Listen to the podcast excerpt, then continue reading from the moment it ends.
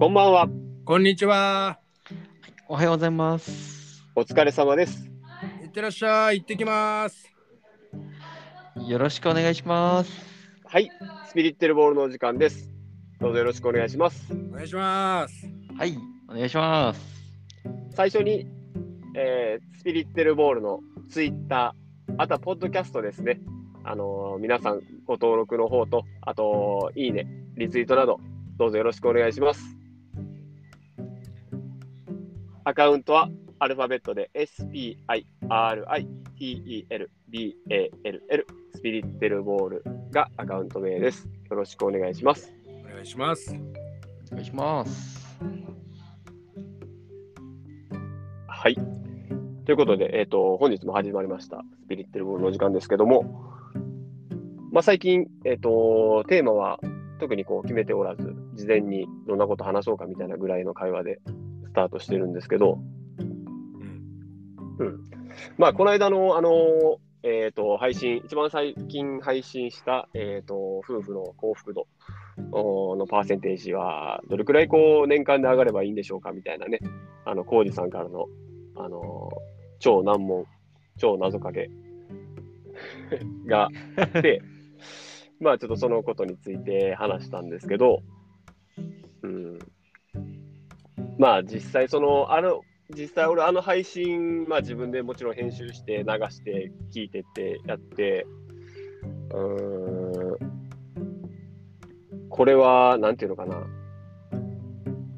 上げるのが相当難しいなって、じ実生活でも感じてる、うん。い。いざ意識してやってみるとというかさ、はいはいはい。俺これ日々の生活でどうやって幸福度上げんねんと思ったもんね。うんうんうんだって何もせえへんかったら下がって、まあもちろん下がっていくってことはないやろうけど、あ、あるか。下がっていくってこともあるわね、そら。うん。そう、下げるの簡単、上げるの超むずいみたいな。そうだね。そそういうことだれはほんま感じた。うんうん。うん経済以外の視点からはあるの？それって。えっ、と、多分として持とうと思えば、あのいくらでもあると思ってはいるんですよ。うん。まあ、ただ、あくまでもその経済的な、えー話を、えー最近している中で、じゃあ生活に置き換えたらどうなんだろうっていう流れの話で、あくまでこの一つの指標だったので、ちょっとまだ他の他から見たらどうなのかっていうのはまだ僕も分かってないです。うんうん。そうか。俺これでもね、一つ感じたのが、その、まあ幸福度だけじゃなくてさ、あの、例えばその人間、まあ人対人のこの信用度みたいなのも、ちょっとこう、似てるというか、うんうん。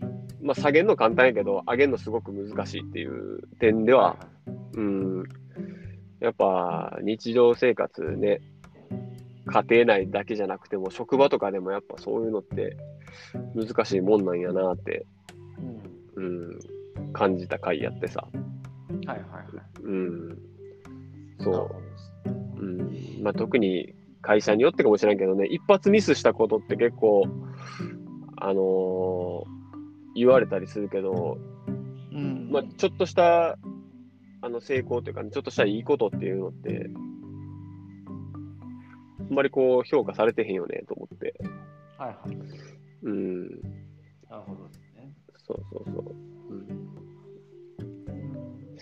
仮にその部分の話が出てくるとなると、うん、えー、かきっとこうじゃないかって思うことがあって、うん、まあ、さっきのその幸福度を上げるっていう話の部分に関してで言うと、うん、なんだろう、えーもうちょっとここの部分っていうのは考え方にもなるんですけど、事実上のその幸福度を上げるって考えると、確かにあの数値的に上げ上げたものって何なんだろうって何かを変えるっていう風な認識になりがちだと思うんですよ。うん、まあ、これが今話しているその仕事とか職場における、えー成果っていうところでのあの、まあ、信用の上げうん。上げるパーセントっていうところでもう同様の意味になってくると思うんですけども。うん、むしろでもその仕事の方が強いと思っていてうん、強いっていうのはその、えー難しいって感じる部分が大きいって言えばいいですかね。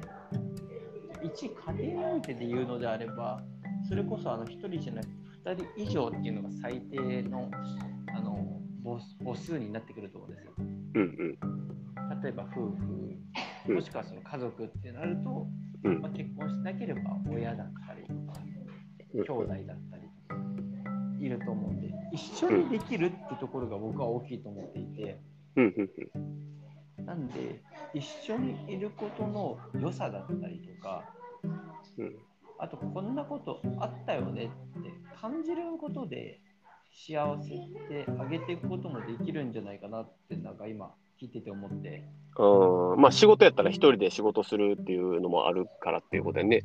うん、そう。で一緒に仕事をしたとしてもそれによって信用が上がるっていうのって感じて上がるものじゃなくて与えないと相手が上がってくれないんで、うんうん。そういう意味では、捉え方次第では、一見難しそうに見えるその8%っていううん。指標も、あ、実はこんな幸せあったんだって気づくところで、意外と達成できる時もあるのかななんて思う気もしまうんしそうやね。いや、もうそうやって、あのーめっちゃ素直に受け取ってくれるんやったらね、ええなとか思うけど、た。はいはい。まあ俺多分日頃の行いが悪かったせいやろね。たまにやっぱ幸福度、幸福度上げようじゃないけどさ、たまにこう、家族に対して何かしようとかってするやんか。はいはい。まあそれが、なんていうのかな、もう全然響かへんくなってしまったというかね、もう生活10年ぐらい続いてしまって、10年、10何年か。うん、そうそうそう。なんか、なんかあったみたいな。あどどういう風の吹き回し的なね。そうそうそうそう。あのパターンが夫婦間には俺長く一緒におると発生してるなと思って。あー、なるほどですね。まあ、そうそうそう夫婦っていう点においては僕もあの、こうだ、だっていうことは難しいものの、なんかその一団体って見た時で考えるのであれば、なんかそれだけ知っている自分に対して自分が幸せを感じれるってところが持てるとなんか大きいのかなって気がしましたね。うんうんうんあなんかこんな風になんかできてる自分すごいなとか成長してんなってなんか思えてたら勝手に幸せを感じるっていうか。あいやいや、それは本当に、でも本当そう。それも、うん、自分で自分のことを褒めてやるのが俺すごく健康にいいなと思うもん、最近。うん。そう。もうその自分自身へのあの肯定がね、うん、なんやろね、あの、次の一歩になるというかね、エネルギー、うん、増すよねと思って。うんそうそうそう。まあ、あんま過剰にやっぱ思いすぎるのはもちろん良くないんだけど。今日自分、うんうん、仕事よう頑張ったね、お疲れさんぐらいうん思えるのがやっぱいいよね。幸せやなと思う。そうですね。うん。そうそうそう。まあ、工事もノブも量もだけどうん。今ある時間軸の中で現在存在している自分たちの価値観を交わしているに過ぎない感じがするんだよね現在。うん。うん、だからまあ自分を肯定することで過ぎゆく時間の中で最善を尽くすっていうような価値観が今交わされてるような気がするけどうん。それって今までさ培ってきた人生の中で得た常識とかあと周りとの調和性を見出す中で今の話が出てると思うんだけどうん。なるほどですね。国が変わればさ結婚しようがなんだろうがいろいろな多くのパートナーと付き合っているっていう国もヨーロッパじゃ珍しくないとリスナーさんからコメントが来ててうん。はいはい。俺もブータンだと女は何人とやってもいいんだよ結婚しててもしてなくてもうん。その晩に好きなところに寝に行くぐらい自由なんだう。うんんそれってさどう？俺たちの日本で生まれ育った価値観で見てった時に受け入れられるかな？自分もしていいよって言われたらさまだ気が楽になるかもしれないけどうん。まあ、それがでもその国の、なんていうのかな、あのー価値観として、こう、素晴らしいものやっていうものがあるんやったら、いいんやろうけど、まあ、日本人の俺らにとってはそういう価値観、なかなか持ちにくいからさ、うん。俺らは俺な俺なりの、まあ、素晴らしさっていうもの、ああいうのを、まあ、追求してしまうよね、どうしてもね。うん。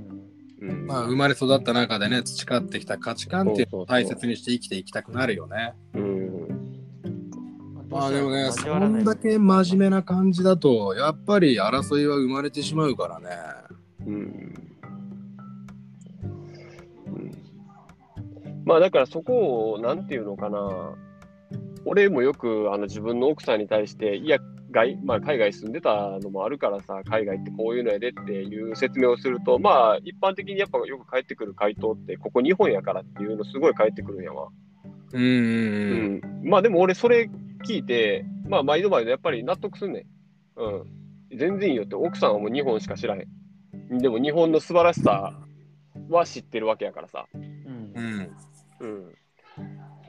まあそれをだから逆にこう、教えてもらってるような感じ？うん。俺はなんとかしてこう、海外の良さとかをこう、自分の環境に取り入れようとかやってするんやけど、うん、わかる。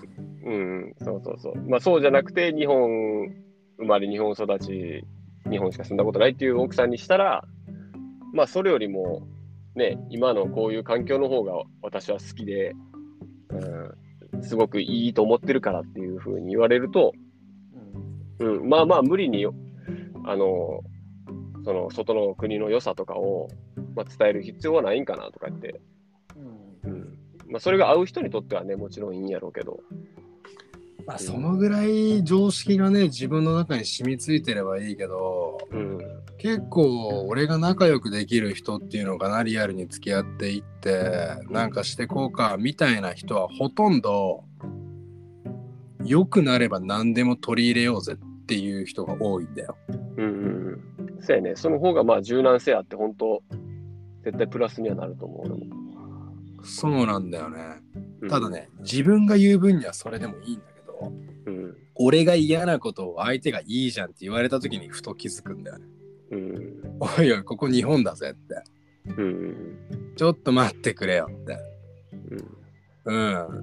だから難しいんだよね、そうなってくると。自分はいいんじゃないかって思ったことで相手が承認してくれば嬉しいけど、うん。俺の知らない世界は相手から飛んできた時とかに、うん。なんかちげえなって受け入れがたい自分がいる。うん。あるある、それは。限界が見えるんだよね、その瞬間に。うん。許容範囲の限界っていうのかな。うん。うん。でやっぱ俺も日本人なんだなって思うし、その瞬間。うん。なるほど。うん。幸せの形って国によって違うんだよねっていう文言は俺はね受け入れられないんでね当たり前のことだしさうん。なんだろうその国だって別に日本人っぽい人だっているしうん。アメリカ人っぽい人だっているし中東っぽい人だっているしヨーロッパっぽい人だってオセアリアっぽい人だっているわけじゃんう。うんん。でもその人はどこに住んでるかによってそのランド陸にさ縛られるわけでしょうん。うーんまあ陸でなんで縛られるかっつったらそこに住んでる人類が作ったルールや規則があるからだとは思うけどうん。それが正解だって言うわけじゃん国家権力はうん。本当にそうなのかなってうん。ルールっていつでも事案から遅れて作られていくわけじゃんじゃあこうしましょうねあこの方がいいんじゃないですかうん。事後発生やん全部うん。それめっちゃ現実だと思うんだよねそれがうん。いいか悪いかは多くの人がやってみてしかもその情報が集約された時にさらにまた取り囲む人たちがまとめようと思えばまとまるけどまとまらなければ時間の経過とともになくなってったりさうん。はい。またそれが変わっちゃったりとかしていくでしょう、そうなってくるとやっぱ初心に帰るんだよねどこにいるかというよりも自分の価値観を分かってくれる人が最も幸せな相手なっていうかさうん。自分の幸せを一緒に作ってくれる人が最も重要なんじゃないかなってうん。うんだからもうこ国も関係ないしどこにいるかも関係ない国籍も関係ないこういうのよくねっていうのに心から賛同してくれる人との空間づくりっていうのかな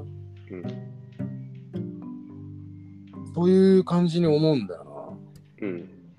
なんだっけ、テーマ。まあ、特にテーマは決めてないねんけど、うん。まあ、夫婦の幸福度からそういうちょっと、まあ、世界とのね、あの、日本とのこう、うん、まあ、感覚というか価値観の違いの話になってるけど、無事な、それが夫婦ってなるわけでしょ。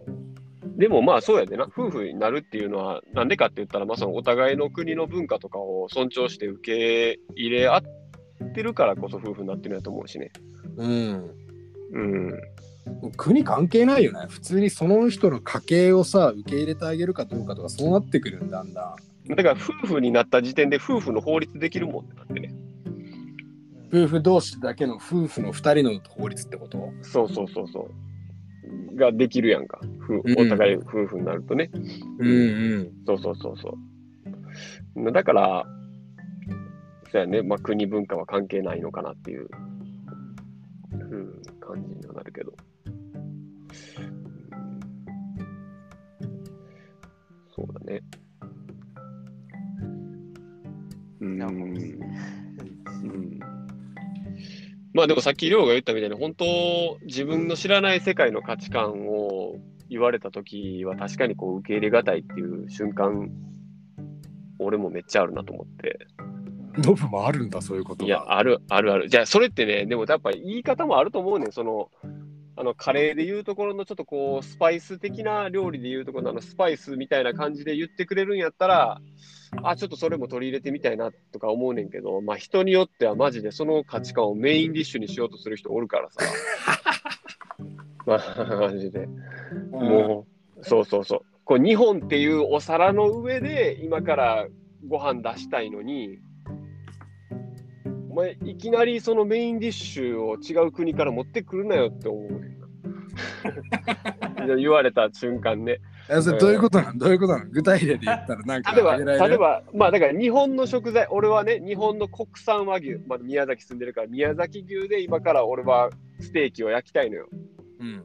うん、で、なんかいい方法ないかなとか言ってる中で、まあ、海外とか他自分の知らない世界のところから、まあ、こういうスパイスかけたり、こういう焼き方あるよって言われる分には、全然受け入れるんだけど、うん。まあ、その人のものの言い方になっちゃうんだけど、人によってはもう、その肉自体を、いや、フランスの肉の方がうまいからっつって、ごっそり変えちゃう人とかおるからさ、やっぱ。うん、いや、ってなったら、さっきの俺の奥さんの意見みたいに、いや、ここ日本やからって。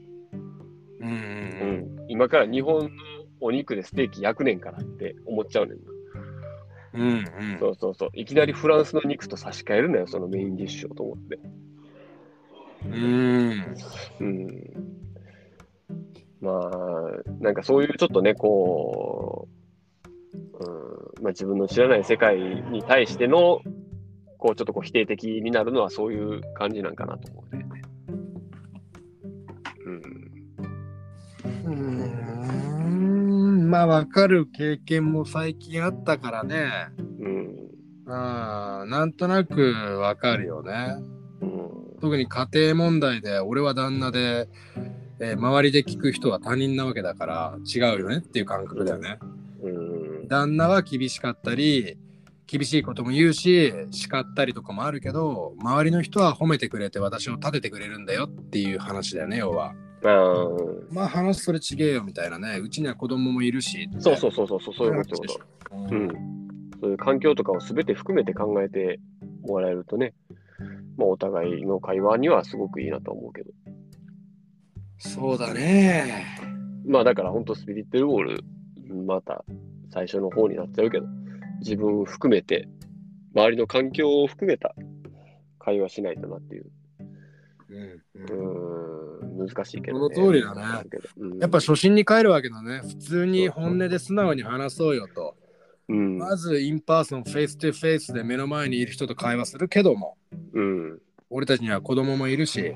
うん、そうそうそうそ家族が他にもいるし。う。うん、みんなに仕事があって。そうそう。そ。れなりの役職とか立場があってうん、全部をトータルしてみんなが未来に向けてどうしたいかうん、そのためにどれだけ自分が最善を尽くせるかまずは俺らがハッピーになるために話してるわけだねうん。もうそれを繰り返すしかないねうん、まずはまあ繰り返してみたいよね。繰り返してみたいと思う。うん。そのうん、そうそうそう思いたいなと思える一番の着地地点やもん、それが。